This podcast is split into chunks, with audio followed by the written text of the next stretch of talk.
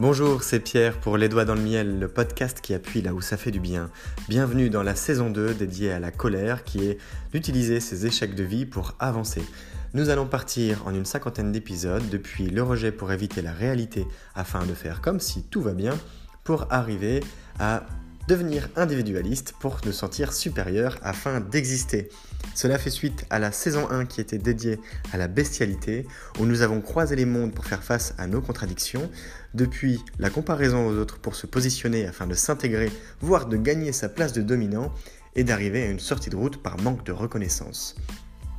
Ici, nous allons parler de murs, d'échecs, de violence, de destruction, de guerre psychologique, de lassitude, de solitude, de perte de repères et de choses avant tout extrêmement personnelles.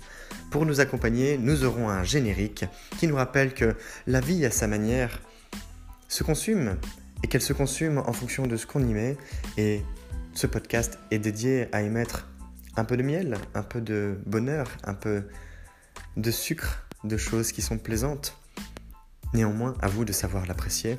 Et pour ce faire, nous aurons l'honneur d'avoir le rappeur Lotfi qui nous a dédié eh bien, la musique qui nous servira de générique.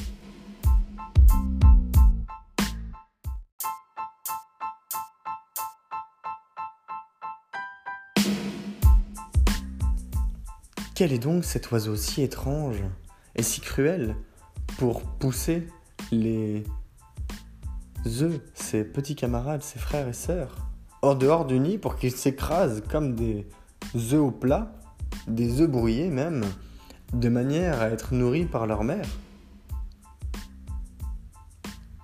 Qui est-il donc pour s'imposer à la place des autres, qui plus est dans les hauteurs? Un nid étant régulièrement construit en hauteur. Eh bien, c'est le coucou le coucou inspire de nombreuses légendes et inspire la crainte dans le monde animal auprès des oiseaux qui l'entourent. Pour la raison que je viens de citer. Le coucou, lorsqu'il pond ses œufs, le fait dans le nid d'autres oiseaux, et lorsque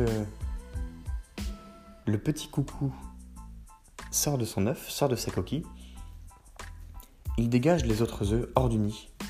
Les autres œufs s'écrasent en bas et le petit coucou devient alors le seul oiseau à récolter les fruits de la chasse des parents adoptifs qui font en sorte qu'ils grandissent très bien.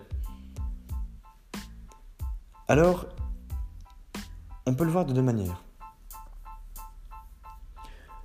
Le coucou, c'est un profiteur. C'est-à-dire que il bénéficie d'une situation qui n'est pas censée être la sienne, de telle sorte que il vit à la manière d'un parasite.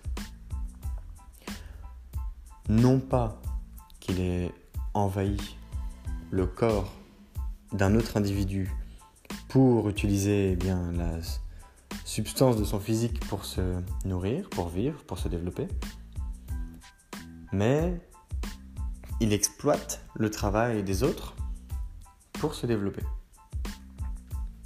C'est une sorte de parasite en société. Et on peut le voir d'une autre manière. Le coucou, c'est aussi un animal qui a su prendre de la hauteur.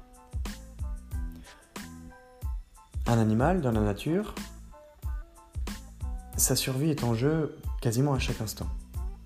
Le coucou, il peut se faire bouffer par une buse littéralement. Et dans ce cas-là, adieu. Le coucou, ça se mange.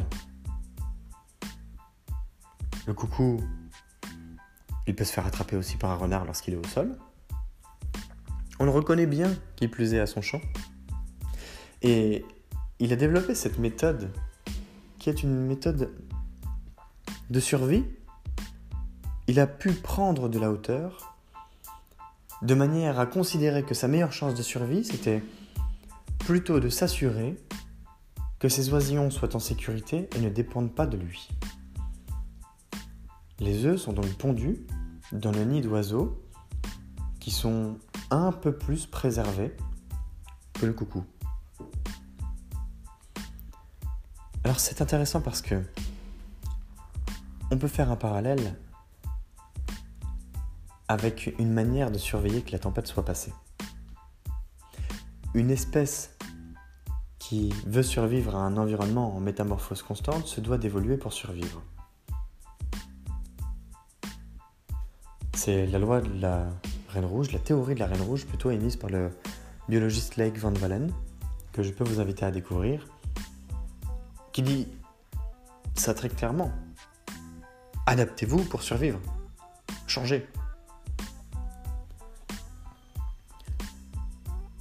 Si vous ne pouvez pas vivre au sol, parce que c'est trop dangereux, prenez de la hauteur.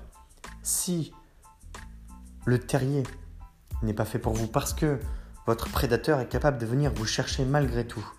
On, peut se rappeler les chiens de prairie qui ont le museau beaucoup plus allongé que leurs congénères, de telle sorte qu'ils puissent aller débusquer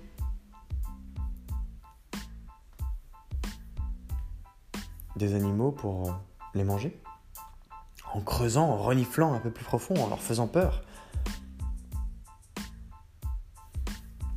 et en les faisant soit remonter à la surface, avec une sorte de pression psychologique, une pression animale, soit en allant les chercher, en creusant, en détruisant leur habitation, leur habitacle, jusqu'à les choper et les avaler. Pour éviter cela, prendre de la hauteur pour effectuer un vol au-dessus d'un nid de coucou, eh bien, c'est s'accorder le bénéfice d'être au-dessus des autres sans être au-dessus des autres. Quoi de plus tranquille que les hautes cimes d'un pain sur la montagne? Quoi de plus tranquille que les airs lorsqu'on est un condor. Quoi de plus tranquille que de planer à l'abri des regards là où tout le monde a les yeux rivés sur le plancher? Le nid de coucou, c'est une posture que l'on adopte de telle sorte qu'on se construit un espace, un environnement où on va être capable d'observer, de manger sur le terrain des autres de prendre de la hauteur pour s'adapter. C'est un surveillant un peu malin, un surveillant de tempête un peu malin puisque ils se font dans la masse. Il y a toujours écrit gibier pour une proie sur sa tête. Mais euh, la proie, elle est sous les yeux du gibier et on a tendance à avoir plus de mal à voir ce qui est sous, sous le bout de notre nez lorsqu'il s'agit de chercher ce qu'on veut trouver. C'est malin et c'est dangereux. C'est malin de 1 parce que on profite de la force, voire de la méchanceté de la personne que l'on sait très bien esquiver. On s'en rapproche au maximum de telle sorte qu'on puisse bénéficier de ses travers. Et en même temps, si on est découvert, on risque de le payer très cher. C'est-à-dire qu'à partir du moment où on est isolé dans la foule,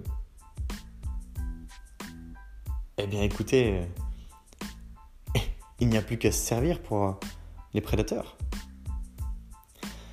C'est ce qui s'appelle jouer avec le feu. Quand on surveille qu'une tempête soit passée, mais qu'on est encore un peu border par rapport à la suivante, ou alors qu'on se rapproche de ce qu'on vient de fuir. Par exemple, imaginons un gros ouragan avec un rideau de pluie qui marque clairement la sortie et l'entrée de la tempête. Vous avez déjà dû le voir, ça, des, des rideaux de pluie exceptionnels où tout d'un coup ça tombe sur vous à la manière d'une trompe d'eau, d'une douche, vous êtes trempé. C'est toujours plus agréable dans une voiture, mais quand ça se passe sur l'autoroute, vous ne voyez plus rien. Et eh bien là, c'est comme si vous aviez le choix de passer dans ce rideau de pluie ou pas, et que vous êtes en sécurité à l'extérieur du rideau de pluie, vous n'êtes plus en sécurité à l'intérieur. La posture d'une coucou, c'est celle qui fait en sorte de raser de très près ce rideau de pluie. Parfois, vous pourrez recevoir une goutte. Et là, ouch, on fait attention. Vous utilisez les gouttes un petit peu pour vous rafraîchir, parfois pour vous désaltérer. Mais vous voyez bien que la tempête est dangereuse. Donc vous restez dans votre euh, nid douillet. Vous prenez de la hauteur. Cependant, lorsque le moindre frémissement intervient, si le nuage au-dessus de vous bouge ne serait-ce que d'un mètre, alors vous êtes aspergé, arrosé, et dans ces conditions, comment y échapper? Eh bien, c'est très simple. Vous prenez une sacrée douche et vous vous envolez très très haut. Pour esquiver, pour euh, vous réapproprier un espace de plus grande liberté, de plus grande sécurité.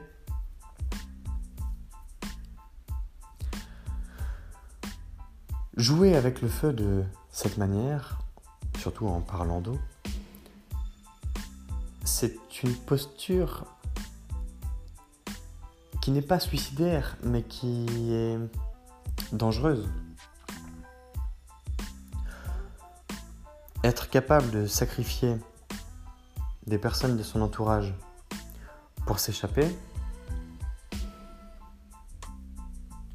c'est prendre le risque d'être catalogué comme un persécuteur, comme quelqu'un qui est victime, alors que vous ne faites que vous protéger.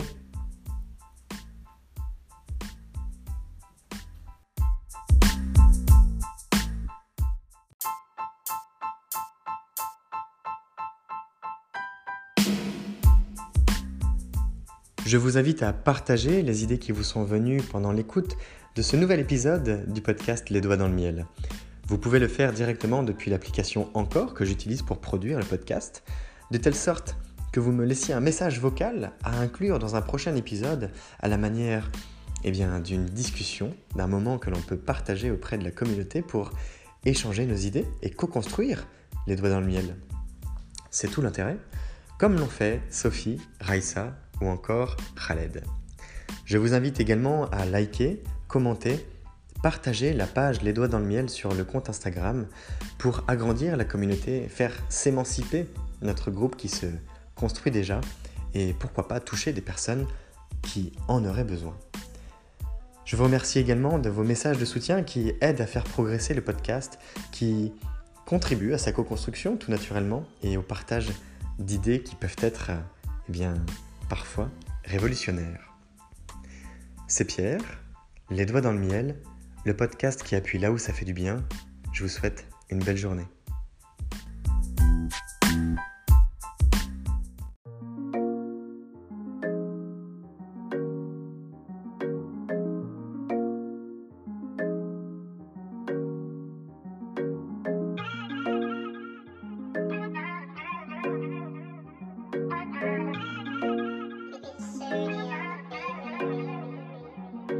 On parle de valeur. Non, n'aie pas peur, viens faire un tour sur le podcast. Le podcast du bonheur, les doigts dans le miel, le miel dans le joint. Je refais le monde avec mes mains, je fume et je m'en vais loin. Je rêve d'abondance, d'assurance, de bonheur et de bienveillance avec certitude. Je t'invite à prendre connaissance du podcast de changement, de se faire du bien-être. Non, pas de pression, viens faire un tour, viens faire connaissance. Les doigts dans le miel, le miel dans le joint. Les doigts dans le miel, le miel dans le joint.